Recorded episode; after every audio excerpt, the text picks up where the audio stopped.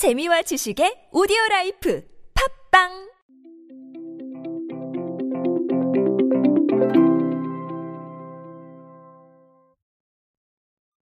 여러분은 디저트를 어디서 구매하십니까? 저 같은 경우는 카페를 가장 먼저 생각을 하는 것 같아요. 특히나 디저트 카페, 그리고 디저트 제품이 유명한 카페, 이런 곳들을 많이 찾아가죠. 그래서 배달을 하기도 하고, 배송을 받아서 먹어본 기억도 있습니다. 어쨌든 그런 부분들이 존재했는데, 지금은 그런 것뿐만 아니라 편의점에서도 디저트를 많이들 구매하신다고 합니다. 오늘은 이 간편한 통계를 가지고 이 부분이 어떤 걸 의미하는지 간단히 알아보도록 하겠습니다. 안녕하세요. 인싸의 시대 그들은 무엇에 지갑을 여는가의 저자 노준영입니다. 여러분들과 함께 소비 트렌드 그리고 대중문화 트렌드들 쉽고 빠르고 정확하게 알아보고 있습니다. 강연 및 마케팅 컨설팅 문의는 언제든 하단에 있는 이메일로 부탁드립니다. 요즘 편의점 업계가 디저트 라인을 좀 강화하는 분위기예요. 프리미엄급 디저트 라인.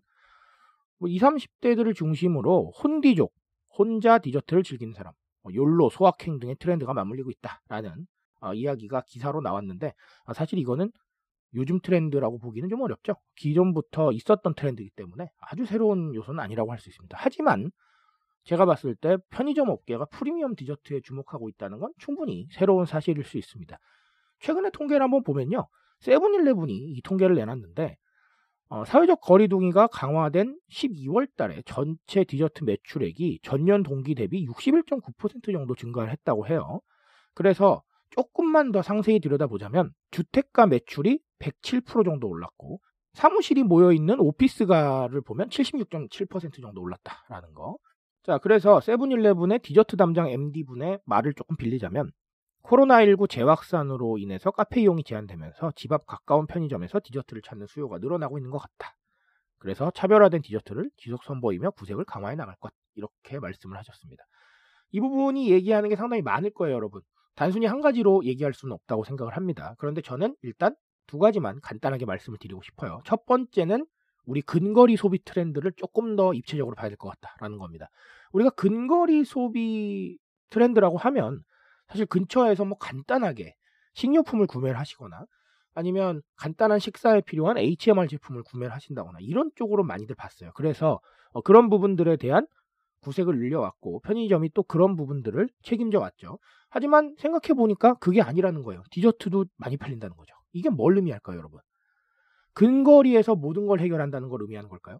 아, 저는 그렇게 생각하지 않습니다. 왜냐하면 자 근거리에서 만약에 모든 걸 소비한다라고 치자면 더 맛있는 디저트를 위해서 배달을 시킬 수도 있는 거고요. 그렇죠? 네. 굳이 뭐 꼭 편의점에서 구매할 필요가 있을까요? 저는 그렇게 생각을 합니다. 이거는 어떻게 보시면 되냐면 그만큼 근거리 소비 트렌드에서 반영되는 취향이 다양해졌다라고 보셔야 될 것 같아요. 이게 무슨 말일까요?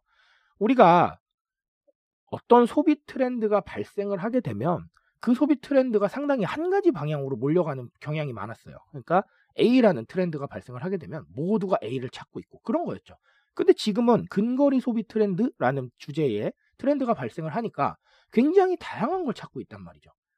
결국은 개인적인 소비의 취향이 다변화되고 있다라는 거 그런 부분을 생각을 해야 될 것 같습니다. 저는 그런 부분들에 주목을 했고 실제로 회사들도 그런 부분에 주목을 해야 된다고 생각을 합니다. 그래서 라인업을 늘리고 선택 기준을 늘리고 이 부분에 대한 부분을 생각을 해야 될 것 같아요. 결국은 한 가지 소비 트렌드를 가지고 생각할 수 있는 게 정말 다양하다는 것이죠. 모두가 다 생각하는 게 다르고 취향의 시대 그리고 각자의 소비 성향에 집중하는 시대라는 겁니다. 이 부분에 대해서 하나 알고 가셨으면 좋겠고요. 또 다른 하나는 뭘까요? 네, 제가 강조드렸던 내식 트렌드의 진화를 한번 생각해 보실 필요가 있을 것 같습니다. 하나를 먹어도 제대로 먹자라는 것이죠. 어쨌든 뭐 이 디저트를 가지고 집에 가셔서 드실 거기 때문에 사실상 내식 트렌드의 일부라고 보셔도 될 것 같아요. 집안에서 식사를 하신다 이런 것인데 예전에는 여러분 아시다시피 굉장히 내식 트렌드가 빠르게 해결하는 쪽으로 흘러갔습니다. 제가 통계를 소개해 드린 적이 있었지만 뭐 라면이라던가 HMR 제품들이 많이 팔렸지만 지금은 소스류 장류가 많이 팔린다고 해요. 이게 뭘 의미하냐면 만들어 먹고 더 나은 음식을 위해서 움직이고 있다는 것이죠. 그 부분에 주목해 볼 필요가 있어요. 조금 장기화가 되다 보니까 이게 간편식으로는 감당할 수 없는 지경에 이른 거예요. 아무래도 지쳐가죠. 그런 부분들을 위해서 우리가 움직이고 있다. 그러다 보니 조금 더 내실 있는 식사를 위해서 노력하고 있고 정보를 얻고 있다. 디저트도 내실 있는 식사의 일부 아니겠습니까? 완벽히 세팅된 하나의 식사의 일부기 때문에 어, 간편하게 빠르게 먹는다라는 개념은 아니거든요. 그래서 내식 트렌드가 진화하고 있다라는 부분 한번 체크를 해보셨으면 좋겠습니다. 그렇다면 내식 트렌드의 진화 속에서 우리는 뭘 알아야 되느냐? 앞으로 내식 트렌드는 질적인 측면을 추구할 것이기 때문에 각종 집에서 즐기는 컨텐츠나 아니면 식사나 아니면 다른 기타 경제 활동에서도 이 질적인 측면을 추구할 가능성이 높다. 그래서 속도보다는 기획의 방향성 그리고 제품도 간편함보다는 좀 더 질을 추구해야 되지 않겠느냐 이런 부분들 생각을 해볼 필요가 있습니다. 똑같아요. 유튜브에 컨텐츠 많이 올라오죠.